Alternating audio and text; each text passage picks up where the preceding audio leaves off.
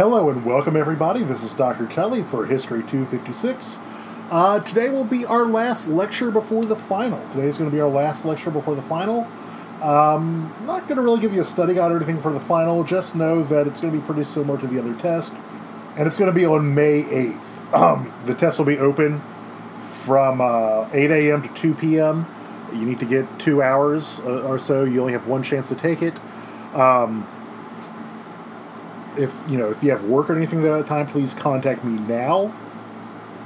I can make accommodations before May um, May eighth. I can't really do anything after May eighth. All right, so everybody cool with that? Cool. Uh, today is going to be the last uh, little lecture, and it's going to be fairly short. Uh, will not be nearly as long as the other one. So I'll give you a second to go on to Moodle and get it. So yeah, uh, chaotic start to the mo- new millennium. Uh, this is a Weekly World News. That's not an actual newspaper tabloid by any stretch. It was something we used to have in the um, supermarkets growing up. It's kind of funny. Uh, you know, early on, people were freaked out about Y2K. Uh, this is kind of alluding to the Y2K computer bug. Uh, the idea being that the computers wouldn't know what year it was. I think it's 1900. Uh, wasn't really that big of a deal. Uh, aside from that, uh, most things were pretty optimistic. Um, you know, people were pretty optimistic. They thought it was going to be a continuation of the 90s. Uh, the economy is still doing pretty good. Yes, there is a little dot com bubble that burst in late 1999. Uh, so, for pretty much for most of 2000, most people are, cons- are thinking about, if you go over one slide, uh, the 2000 election. Uh, this election ends up being very close and even more controversial. Uh, the Democrats nominate Al Gore, seen there on the left. Al Gore had been Clinton's vice president.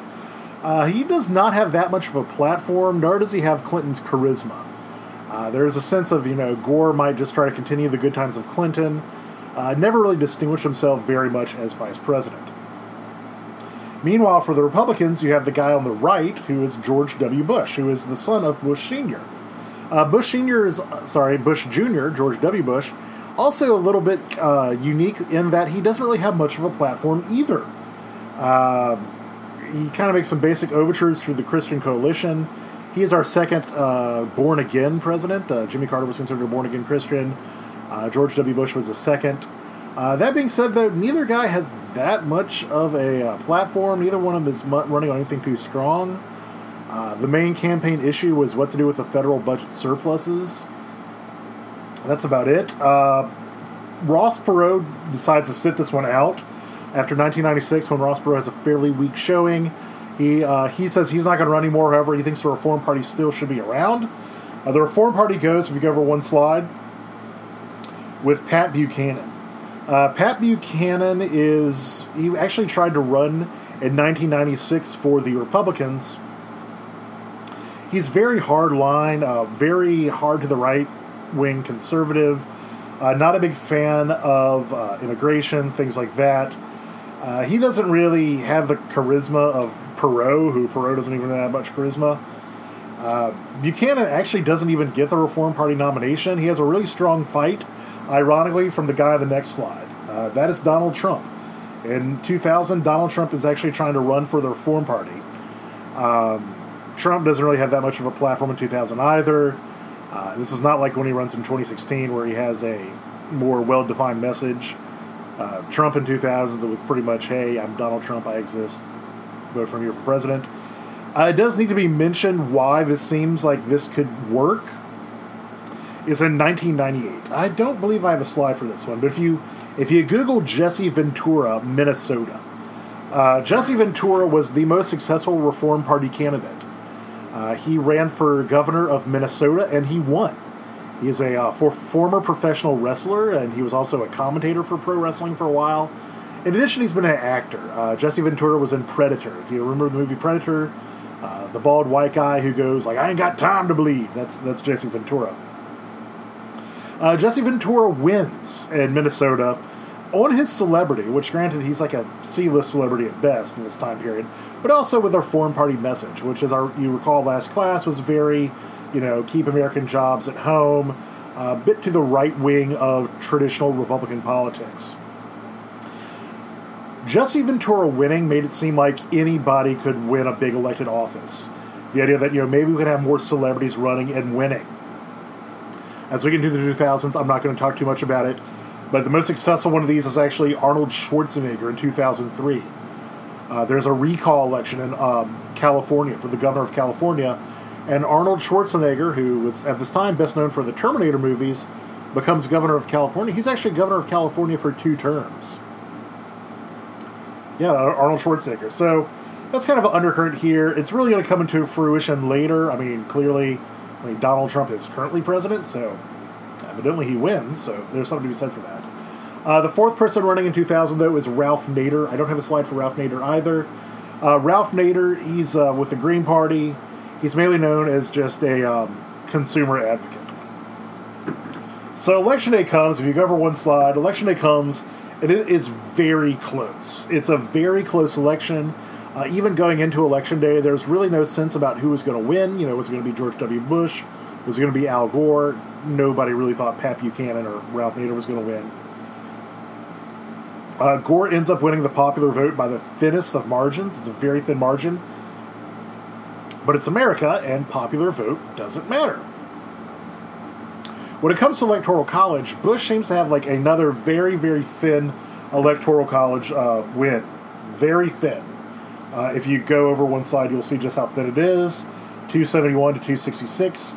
However, later that night, it comes out that there have been some voting irregularities in Florida. Uh, not really irregularities, but the state of Florida was very close. Uh, it was within a thousand votes. It was within a thousand votes in Florida. That calls for an automatic recount. Now, there is also some voting irregularities in Palm Beach County, which is a fairly um, you know Democrat stronghold north of Miami. Uh, it goes more for Bush than people were expecting. Actually, it goes more for the Reform Party than people were expecting. Uh, they accuse that because of the ballot. Uh, this was the infamous butterfly ballot. Um, if you're if you're not sure what you're looking at with a butterfly ballot, especially if you're an older person, which most people living in Palm Beach County were older, it could be a little bit confusing. So now there has to be a recount, and it's a giant cluster fudge. And I don't mean the word fudge. You know what for word I mean. Uh, both sides accuse the other of uh, cheating. As you can see from the picture of the guy looking at the election ballot, this is where we have things like you know hanging chads and dimpled chads. Uh, y'all were not alive during this, or if you were, you were very young. Uh, ask your parents or older siblings about hanging chads and dimpled chads. They might remember this. This goes on for a while. For about five weeks after the election, we don't know who the president is going to be.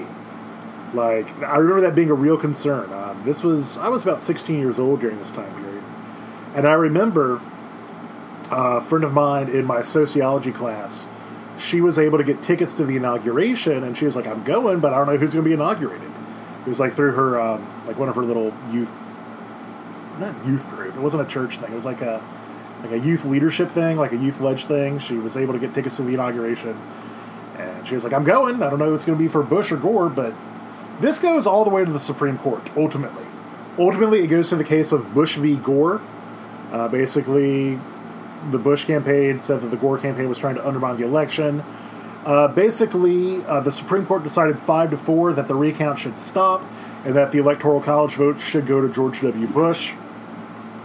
Uh, Gore does not protest this any further.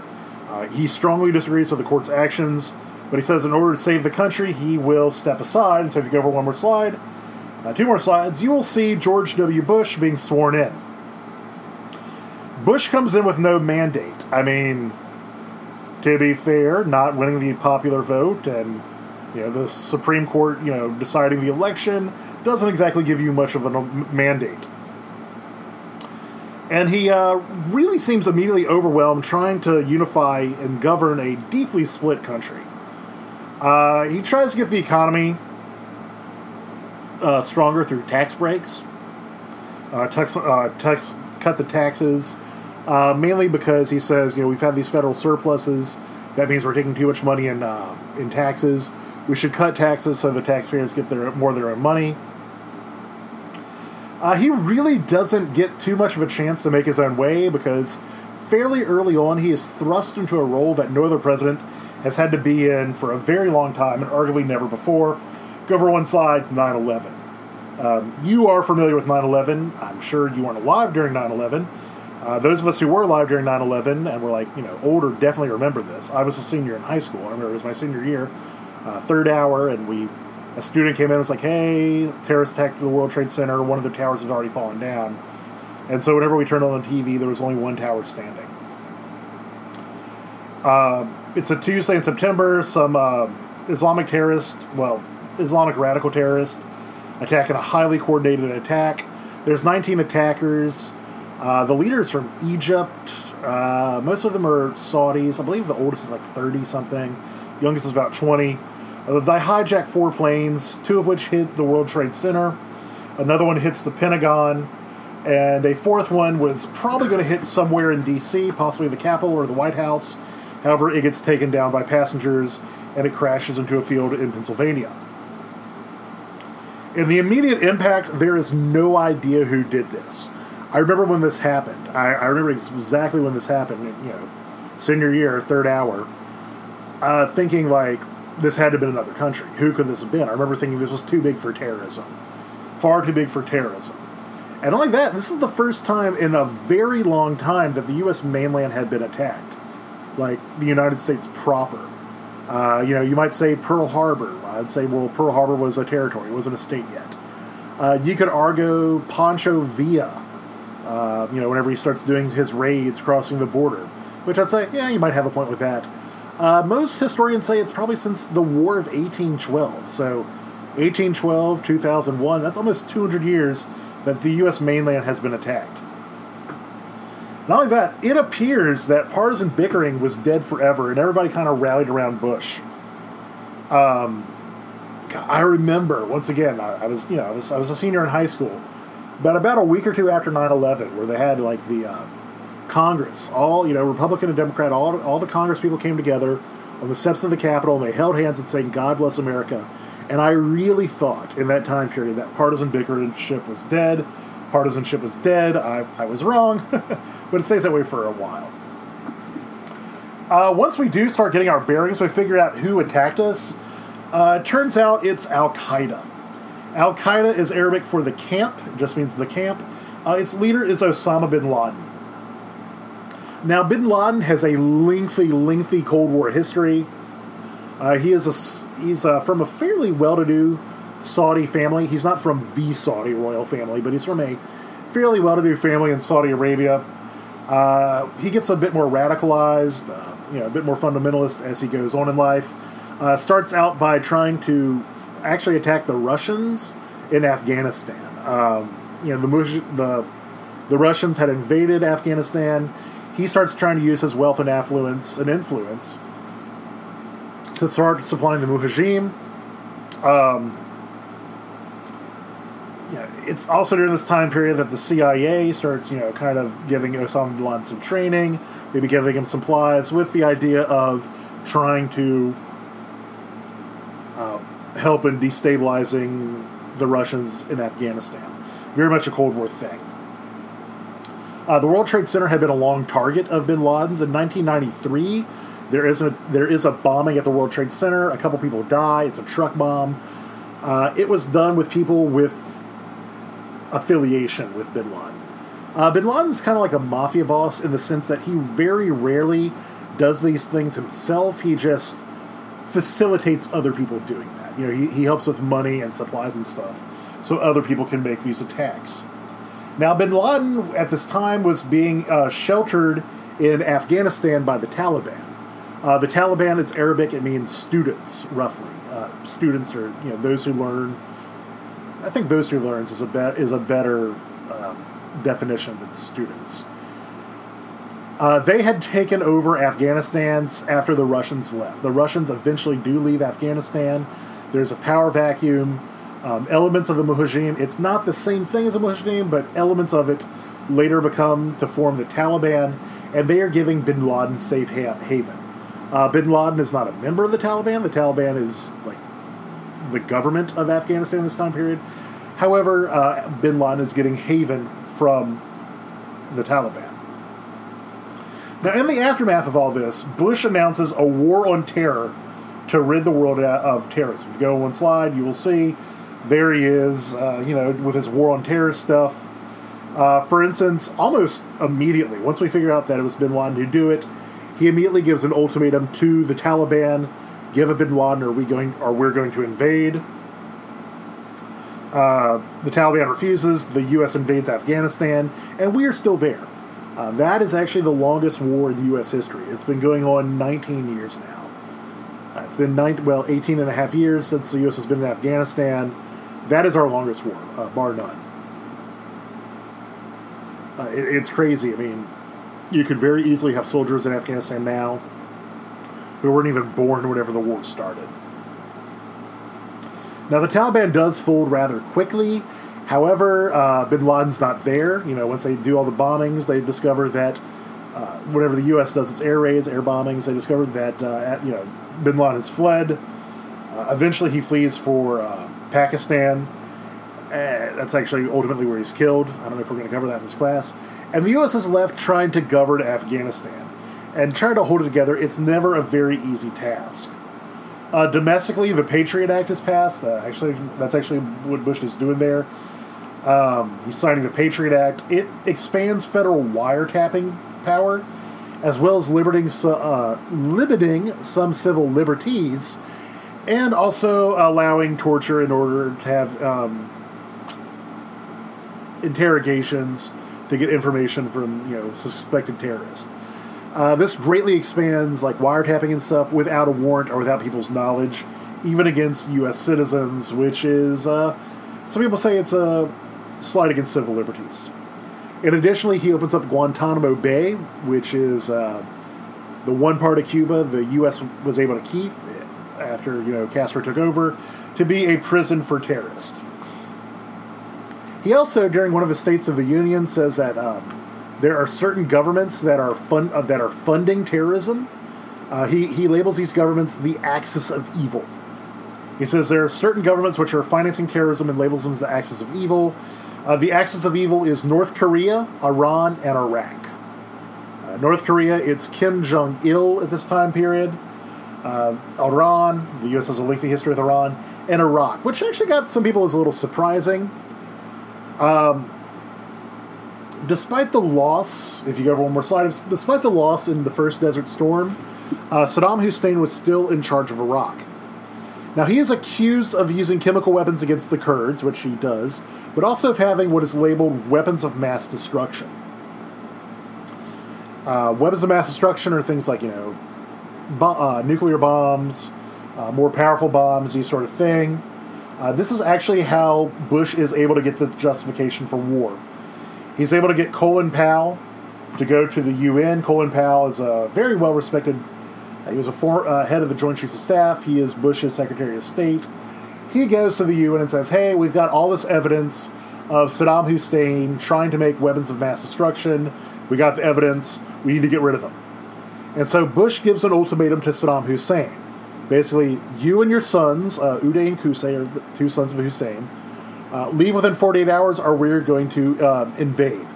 So it's kind of a two pronged thing. Uh, you know, the U.S. is giving Saddam Hussein 40 hours to get out, we're also trying to get the UN's backing, a coalition of other countries like we got in the first Persian Gulf War. Uh, Saddam refuses, and actually, there is not a lot of international support for this one. Uh, Germany and France, most notably, decided to sit this one out. Uh, Britain's the only U.S. ally, big major U.S. ally, who says, okay, we're going to go into war with Iraq with you.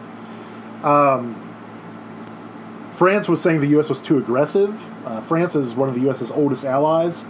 Generally, the France and U.S. are on the same page for wars and stuff. However, France says, no, this is what causes the freedom fry craze, I guess you would say, it, of like 2003 or so. Uh, there's about a year period where we don't have French fries in the U.S., or some people say we don't have French fries. We have freedom fries instead. Uh, the war itself is pretty short. Uh, it's about six weeks. Uh, basically, we go in, we uh, you know, from from the initial invasion to getting rid of Saddam Hussein takes about six weeks. However, it's not all hunky dory. It's not all hunky dory because Saddam Hussein does go away and uh, he's in hiding for several months. Uh, his sons indeed were killed, though. His sons were killed Uh, July 22nd, 2004. The only no- reason I remember that is because that was my birthday. And I, no, no, sorry, uh, 2003, 2003. They were killed fairly early because I remember we were at a restaurant.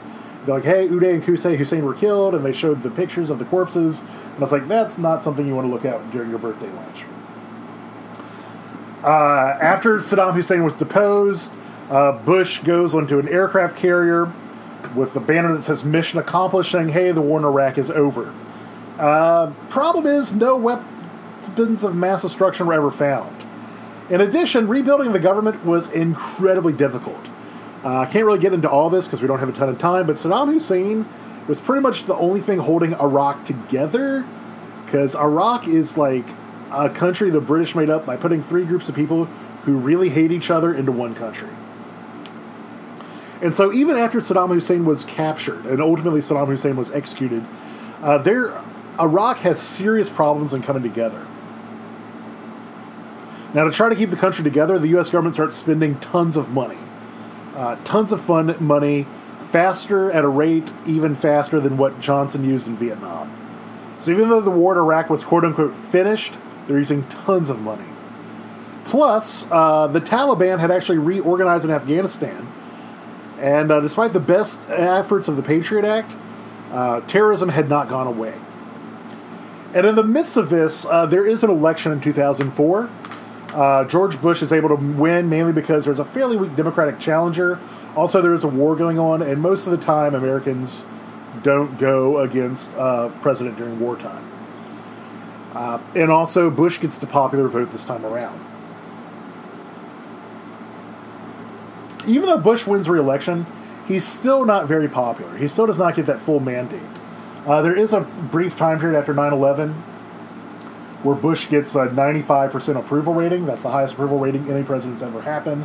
However, that is not very long lasting. After the Iraq War and stuff, Bush's popularity starts to wane. And his second term is kind of a not a lot of good things happen. Uh, for instance, Hurricane Katrina happens. Uh, if you go over one side, you'll see Hurricane Katrina. Uh, that's a total quagmire. Uh, Hurricane Katrina, y'all might have been too young for Katrina, but I'm assuming y'all were alive during Katrina. It's bad. Uh, Hurricane Katrina hits the you know around New Orleans and actually hits uh, Gulfport, uh, Gulf Shores, not Gulf Shores, Ocean Springs, Waveland, Mississippi. However, New Orleans, the levees break. There's a major flood. Thousands of people die. FEMA seems poorly managed and there's also a perception that too many resources are being sent to Iraq and Afghanistan, which would have be- been best be sent to Louisiana. Uh, meanwhile, in order to make Iraq seem more stable or get more stable, Bush has what's called a troop surge. He increases the number of troops into Iraq even though the war is over. It does make the region a little bit more stable, however, it does cost uh, more American lives. Uh, only 250 Americans are killed in the actual quote unquote Iraq War, the Second Iraq War, but over 4,000 are killed in keeping the peace. And it's an incredibly costly war. And then in time, most Americans feel the invasion was a mistake, despite initially high support. Uh, even within the Republican Party. For instance, Donald Trump, who's a Republican president, uh, during the 2016 campaign, he said we should have never gone into Iraq, which is something that most Republicans supported when it happened. If you, make, if you go over one more slide, to make matters even worse, the economy finally really tanks uh, the housing market starts crashing in 2007, and by the beginning of 2008, we have what's called the Great Recession. Uh, this is the second worst economic time period in U.S. history, behind the Great Depression. Um, of course, we're in something now which we don't know how it's going to be. Hopefully, this coronavirus uh, economic downturn isn't too long lasting, but we'll see what happens. Uh, it lasts for a while, and Bush leaves the White House with the country real divided and not a lot of popular support. And we're going to end in 2008. We're going to end in 2008 because that's about 10 years before this class started. Also, I mean, I could go further, but it'd just be more stuff on the test. And who wants that? Um, even though the economy is in the toilet, it's election time.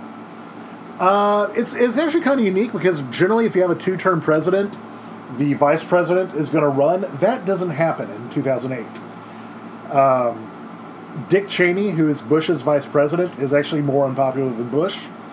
So there's really no logical candidate for the Republicans. Uh, who ends up getting it is John McCain. If you go over one side, you'll see John McCain on the right. He's not exceptionally conservative. He's known as a maverick. He's known as a kind of a moderate guy. Uh, in order to balance the ticket and make it to make it more uh, appealing to like hard right conservative Republicans, uh, Sarah Palin, who is a governor of Alaska, is picked as his running mate. This is also the second time that a major party has had a female vice presidential candidate. Uh, the first time being Geraldine Ferraro in '84. Now the Democrats seem to have a you know pretty easy election on the hands. Uh, the thinking was that uh, Hillary Clinton would become the nominee. Uh, she was you know Bill Clinton's wife. She had been uh, senator from New York uh, after 2000. Uh, she is presumptive nominee. However, she does have some baggage from her husband's term. Um, what actually happens in 2004 during the John Kerry election at the DNC?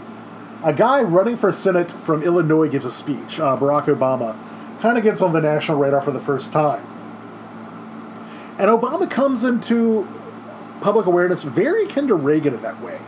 Uh, Ronald Reagan gets first attention in 1964 when he gives a speech at the RNC. Uh, Barack Obama comes to most national attention in 2004.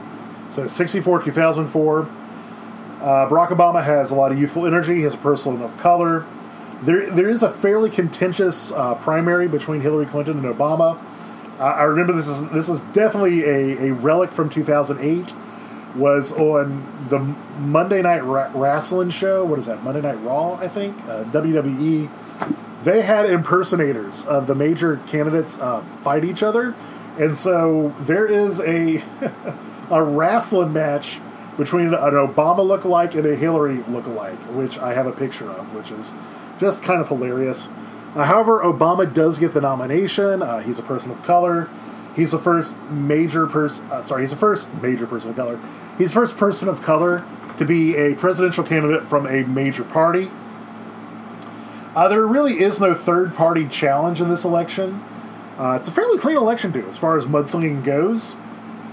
Um, it also appears that Reagan style conservatism is dead because Obama is able to get a very large coalition of blue collar voters who used to be um, Reagan voters. In addition, it's uh, kind of in, you need to be aware that McCain never really sets the Christian coalition on fire. Uh, the evangelical vote never feels very comfortable with McCain. Uh, if you want to go on a little bit in history, the evangelical vote never feels too comfortable with uh, Mitt Romney in 2012. Uh, Donald Trump, however, gets very comfortable with the evangelical vote, and that's one of the reasons why he wins in 2016. Uh, Obama does end up winning. It's a fairly easy victory for Obama, as you see on the final slide. There he is celebrating. Uh, despite a two a huge recession and two very unpopular wars, Obama comes in with a, into the White House with a general sense of optimism. Um, his campaign slogan of "Hope and Change" is generic enough to win. Uh, is it long lasting? Um, well, that's the point of history where we get too close to the president to do much good. I will say that Obama, despite his uh, a lot of his youthful energy doesn't really change too too much as president. I mean, most presidents don't change too much. But for instance, uh, he promises to close Guantanamo Bay.